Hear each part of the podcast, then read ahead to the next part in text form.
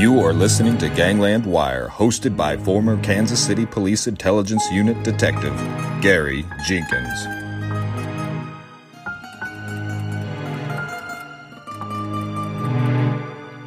Welcome, all you wiretappers out there. I'm here in the Gangland Wire studio, and I have our, our good friend, co host, mob historian, Camulus Robinson. Cam Robinson. Good to have you here, Cam. Gary, how you doing? Glad to be here. All right. So you've done a bunch of research. You know, Cam's been helping me out a lot because I was so busy with that uh, Mob Film Festival and finishing off my Brothers Against Brothers, uh, the Civella Spero War in uh, DVD or movie. Um, and he's done a lot of research and, and really got me through that. And he's done a lot of research on the Utica, New York mob collapse, 1970 1992 which be upstate New York, and, and I would assume that they were connected to the Magaddino family out of Buffalo. Would that be right? Correct? Right, right. They also call that the Arm. They were a, a crew of the the Arm up there, the uh, Magaddino family. Okay, so they didn't really have. Uh, they they were be considered a crew. They didn't really have their own little family that then kind of paid homage to Magaddino, but they were more like a crew. Right. Valachi actually said that he identified them as a separate family in Utica and Rome, but really they were, you know, he, he said uh, uh, Salvatore and Joseph Falcone, but really they, it was it was sort of a, a separate area, but really they did fall under Magaddino, so they would be just a really large uh, insular crew, but they still did kick up to Magaddino at the end of the day. Okay. Interesting. I not not really heard of them myself. Well, you've got uh, these two brothers, Salvatore and Joseph Falcone. They ran things from from Prohibition forward. Uh, the older brother, Salvatore Falcone, was really the the head guy, and he lived in between Miami and Utica. He died in '72. He was uh, 81 years old. So once he dies, his weaker brother sort of takes over, Joseph Falcone. And he doesn't have the he doesn't have the moxie that his brother had. And so then in 1974, Steve Magaddino dies in Buffalo. So in 72 and 74, you've got this major brain drain in the in the uh, in the New York and the upstate New York families. And so this Joseph Falcone is left sort of weak and aging without the strength of his brother or Magaddino backing him up. And he's got all these sort of young Turks, uh, maybe not too young, but guys in their in their 50s and 60s while he's in his 70s are coming up they want to seize power. They think he's he's doing things the old way and you know they're looking at it at, new ways to make money new ways of drugs and they're they're willing to be a bit more more uh, uh, violent. And so you get his top guys starting to be disrespectful and show, they don't show up to meetings he even got robbed by one of his top guys they stole $54000 from a safe of his A uh, his his capo named Tony Falange robbed uh, this Joseph Falcone, who was the boss. Oh my God, that takes a lot of balls there. Yeah. That's, uh, it was it was returned later, but yeah, they yeah. they, they just uh, I guess they were just sort of pushing the boundaries there, you know. So uh, interesting. I also see that the uh, somebody from the Colombo family uh, from Carmine yeah. Persico was starting to move in on the area. Saw saw this power yeah. vacuum as, as that's how they are. They see a power vacuum. That's they right. see these older bosses are gone and, and they you know, start making their moves on that. Yeah, and I heard mixed things about you know was the Colombo forcing their way in. I don't know that it got as as heated as that. And some people, I, have seen some people online say it was, and I saw an interview with a guy, but basically it just sounds like once this older Falcone left, and these two Falcones got got older and out of the power structure their own guys wanted to take over, but like you said, you've got that power vacuum, so you got somebody else wants to expand into their territory. I don't know if that, I don't think that that necessarily constituted a war per se, but I think that you did have some butting heads. Hmm.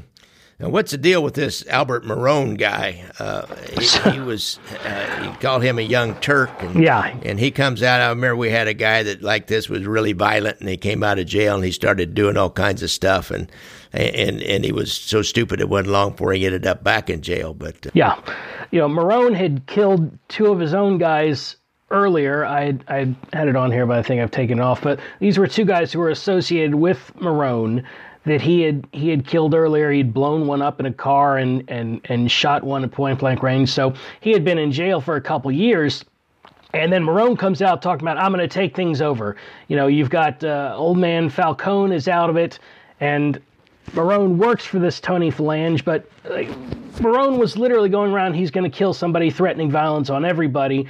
And he just, he's going to take over the family. He was really vocal about it. And the guy was in his, I want to say he was in his, his early to mid 30s, and he was just making a lot, a lot of noise. What's really interesting is at the same time in the 70s, we had the Speros. That's right. A guy who was just like this. Yeah. Who came out of the penitentiary and started recruiting other guys saying, you know, we're going to take over. You had uh, the Danny Greene fight with uh, with the hierarchy in, in Cleveland about that same time. It, it, seems like these were like the, the baby boomers were, were getting a, a, a had been around long enough that they wanted more and more and wanted to push the old World War One kind of people. People were born around uh, turn of the century and up in the 1910, 1915, wanted to push them out and take it over, and they weren't stepping aside. So it's yeah, it's you, just an interesting parallels there. You see in Chicago a lot of an entire generation of guys born between 38 and 42 are, are, are all killed throughout the 70s. They're just for one reason or another. For this, they just they just wipe them all out as soon as they start getting a little bit too big for their britches. So I guess that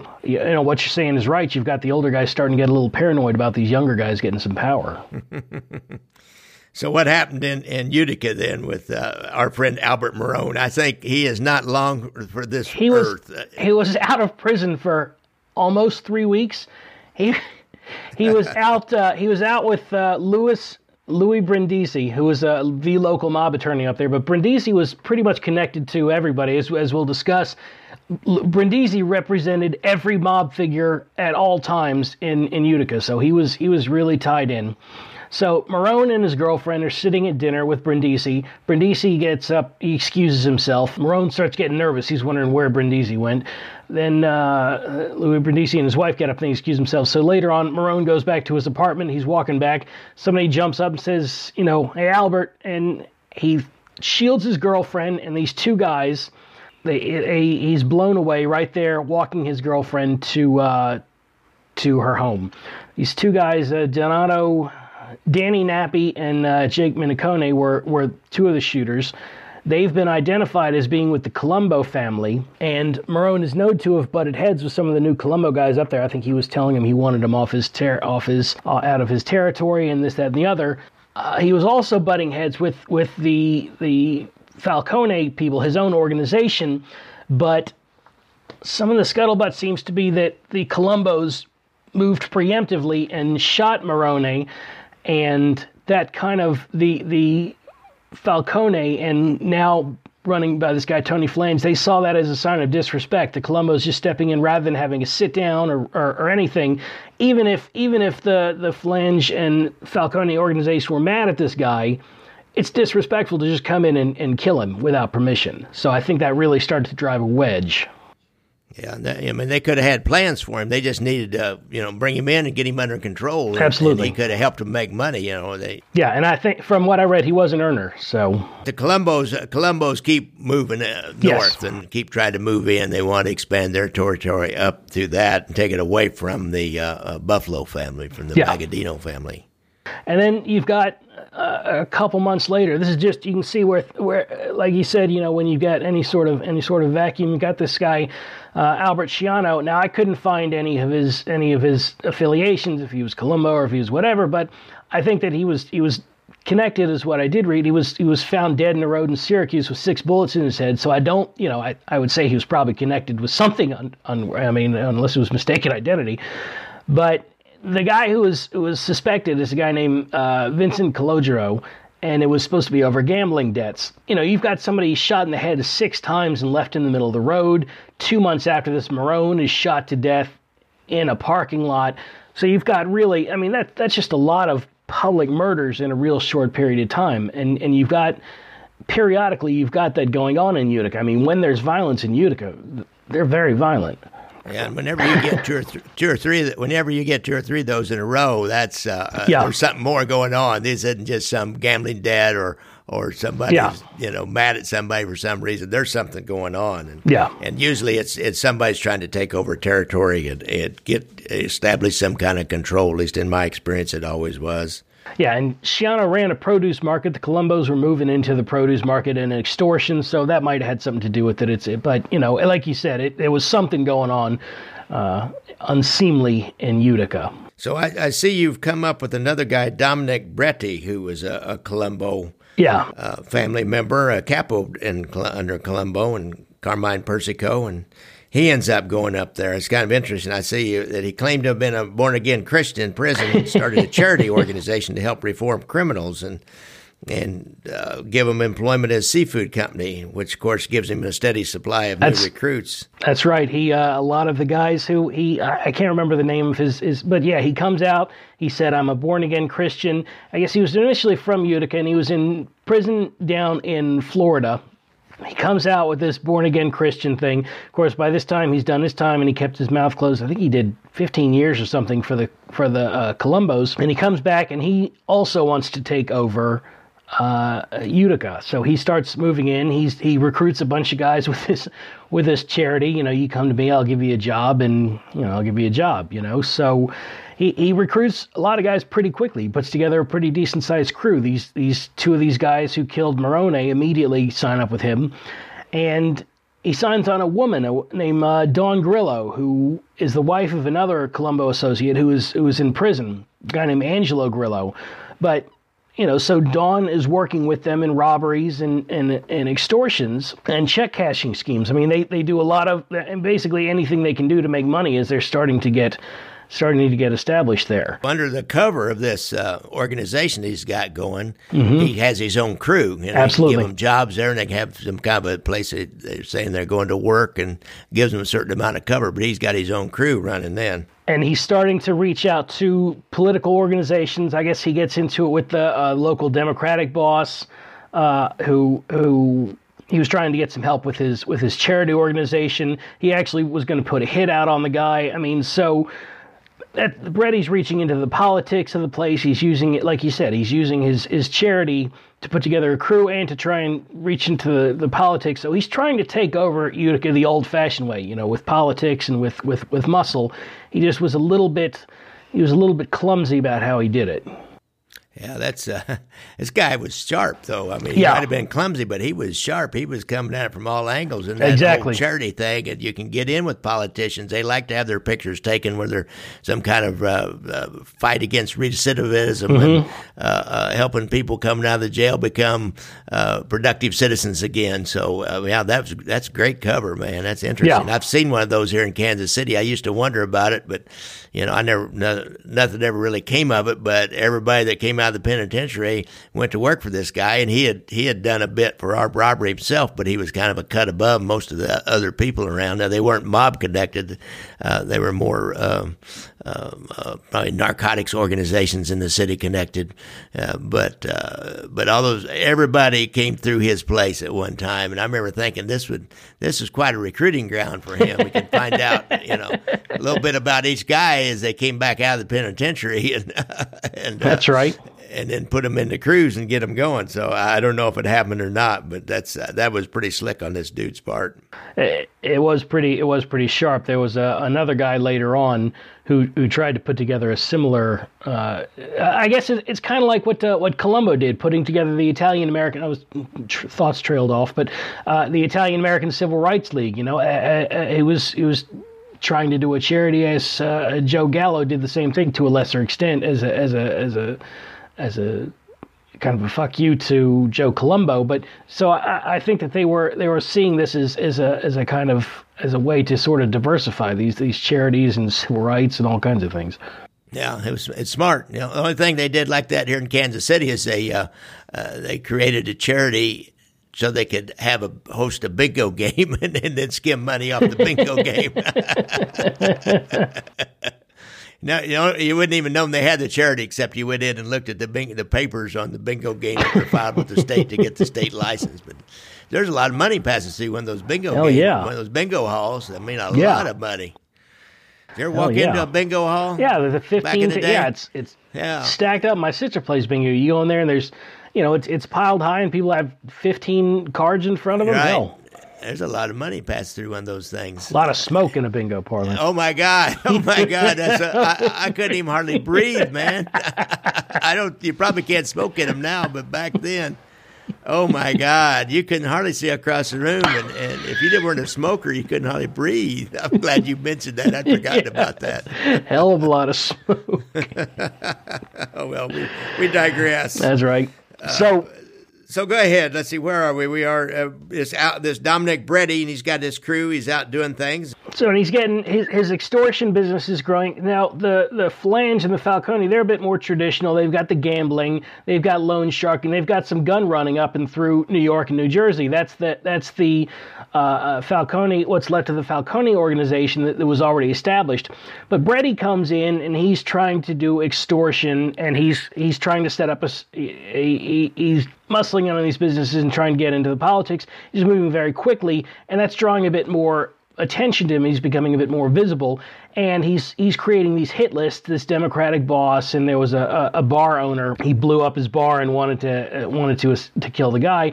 So Bretti has an informant in his crew, a guy named Anthony uh, Mastrataco. Mastraco, I can't speak. And so the whole time that Bretti's building his power, this Mastraco is is informing on him. Well, then in uh, December, I guess Bretti got out in November, shortly thereafter, or in, uh, in around June, shortly thereafter. This Dawn Grillo, this woman, she was strangled and beaten to death and left down in a left down in a ravine. Apparently, they thought she might be speaking to the FBI, but they also believe she might have skimmed four thousand dollars. She was killed and left in in a pretty public way. They found her they found her in in the ravine right off the road, and her husband was in prison at the time. He was he was part of the crew. He was just in prison, so he was aware that they had killed his wife. I would say that she was stealing money from the company. Yeah, right. not, not informed the FBI. They're informed the FBI. They usually find out some better way to dispose of them. yeah, because you don't want to do a you don't want to do an fu to the FBI. Hey, we no. killed your informant, but uh, I bet she was stealing from them. And then you leave the body out there for a message to others and say, you know, yeah. she was stealing. This is what happens when you steal. That's right. So uh, uh, is in jail and he gets back out, I see, and he's got this hit list of, of people. He's he's much more uh, violent and uh, out there than the um, uh, Marrone crew. Yeah, yeah, than the uh, than the Falcone crew. Yeah, so he's he's escalating. You know, he's he comes up with this hit list. He's got his charity, but he's moved on and he really wants to take over. He bombs a guy's bar. He try he he he. This lawyer Brindisi, who was who was uh, the lawyer of this Marrone this lawyer Brindisi, Louis Brindisi, is also this guy uh, Bretti's lawyer, but Bretti, Dominic Bretti, wants to make sure he's he's loyal, so he orders his guys to beat the lawyer up. But then he calls it off. He, he decides probably discretion is the better part of valor, and decides not to not to beat up his own lawyer at the you know at the last minute. That's the kind of logic that was occurring to this guy. So he's killed woman and his crew. He's he's blown up a bar owner. He was he had hit out on the local Democratic boss. He was going to beat up his own attorney, and the whole time he's got an informant in his crew, Mastraco. So then they were busted. The the crew, Bretti, Nappy, Dominguez, his whole crew was caught for the murder of Dawn Grillo.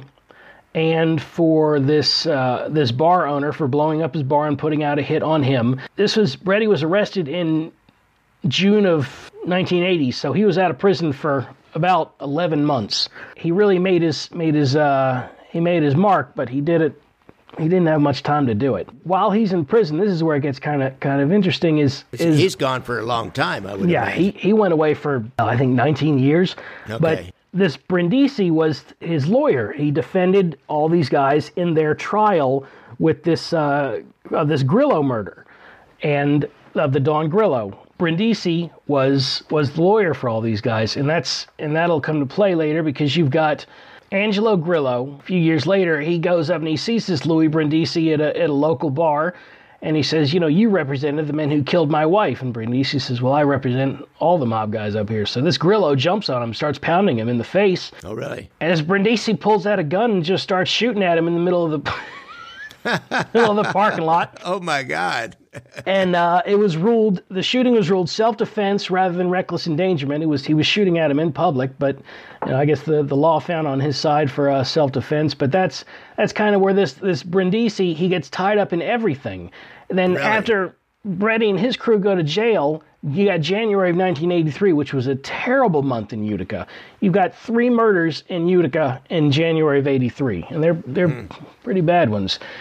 Got this lawyer Joseph Taquino. He was Bar- he was Brindisi's partner. He was a young young attorney. I guess he worked with uh, with Brindisi. He was found murdered in his office, and there were, there were files thrown everywhere and, and everything. He was representing uh, uh, his client AJ D'Amico, who was a Colombo guy.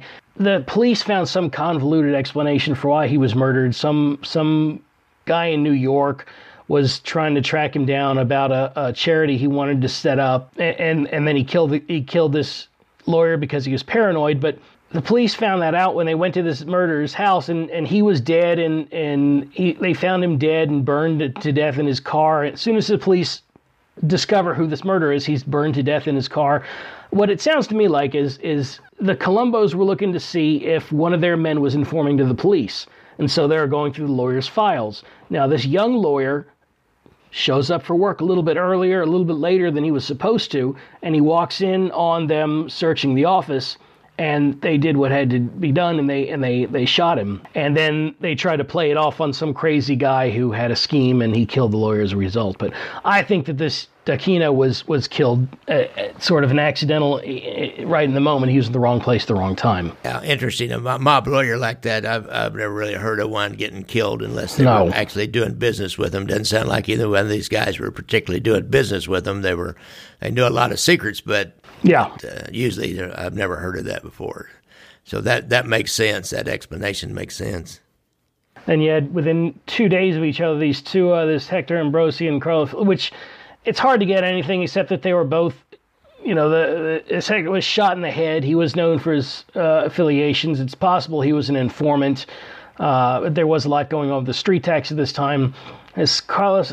Carla Feliciano, she was a dancer at a local mob-run strip club. She was stabbed to death, but that it's not really uh, a mob type hit. A lot of lot of people attribute this to the mob, but mob guys don't use. I, I don't know. Just to just go up and stab a woman. That just sounds. That's just not really. That's not really out. That's I, I I included it, but I don't think that that sounds like their mo. It just could just be a timing thing. A lot of a lot of people dying in January in Utica in 1983. I guess so. It's cold up there. That's right. Snow gets deep. You got nothing else to You do. couldn't, couldn't take it any longer, whatever it was. You know, she couldn't. They couldn't take it any longer. If you say that one more time, bitch, Fucking you've had you. that thought processes. Admit I'm it. gonna kill you and blame it on the mob. I'm, I'm in Chicago, man. Who you telling? You know I. uh, so then you've got this uh, this Grillo gets out of prison and he goes after this Brindisi and then He goes after his lawyer. yeah he went after Well, he went after the lawyer and beat him up. The lawyer shot at him. Well then May- Maybe the lawyer, maybe maybe uh, Grillo or Gillo had sent somebody to kill Brindisi back at his office, and they make they got him mixed up. They got the lawyers mixed up. he might, maybe There's another theory. that's right. That's right. So then So, in, so the lawyer shoots his ex-client. Then Well, he shot at him. He, he shot at him. He didn't hit him, Oh, okay. and the guy got away. And the lawyer was uh, all charges were dropped. It was shooting with Yeah. self-defense. But Okay, then, all right. but then, six months later, this Angelo Grillo is shot to death while sitting in a bar. A masked. This is kind of like what happened to the Virginian. He's sitting at the bar, and a masked man walks in with a rifle and just blasts him off uh, off a Yeah. stool. But the same night he was shot, Gary, was the night the local police chief was being married, and most of the cops were at Were at his the reception, including Louis Brindisi, who was the he was at the reception also. So I mean that that's a hell of an alibi. You just happen to get shot on the night all the cops are at the damn reception. Come on, man. I don't think that was an action. I think Come I think. Mr. Grillo, people had had enough of Mr. Grillo, Can't go punching mob attorneys. including the mob attorney. They'd had enough. You can't go punching mob attorneys. then you've got uh, Bretti's brother. Somebody blew up a, a bomb on his house. I think that uh, uh, this there was another guy in the star, Jake Minicone, who was a rising star in the the regular Utica mob. So it looks like the Colombos were all pretty much wiped out of the area by the end of this. Then you've got these two older guys, uh, Anthony Falange and Angelo Conti. They were the heads of gambling and loan sharking. They were basically running the Utica crew, and they both died in 85 and 88. And then between 88 and 1990, you've got a massive uh, indictment. All these, all of the young guys, all the up and coming guys, are all sent to prison for, for different different mob things. There was a major sweeping indictment against basically all the remaining mob guys, including Brindisi. He was listed as an uncharged co-conspirator. Uh, so that's everybody was brought down, except the only person left out of jail or left alive when everything was over was old man Joseph Falcone, who was sitting at his home. Oh, really? He died of old age at 90. Neither he or his brother ever spent any time in jail. So while all this combat was going on and everyone was fighting in the streets, and Joseph Falcone was sitting at home collecting his percentage and uh, eating his uh, eating his dinner and drinking his uh, drinking his Chianti eating his oatmeal and drinking That's his right. Chianti or his uh, his mostaccioli and his, His, uh, Chianti polenta and his uh, with some warm bread That's right. and salad with house dressing, the Italian dressing. That's right. So he he was the first and he was the last. He died in his home at 90 of old age. Never spent a day in jail. So the whole crew was was wiped out in 1990, and two years later, old man Falcone calls it quits. Yeah, I would imagine they're in the 80s. Probably by then, the, they'd gotten around to doing a uh, RICO case on that whole little crime family after all this violence of the 70s. Uh, in early 80s, that's when the FBI, they, you know, just can't keep getting those headlines of, of one person murdered after another.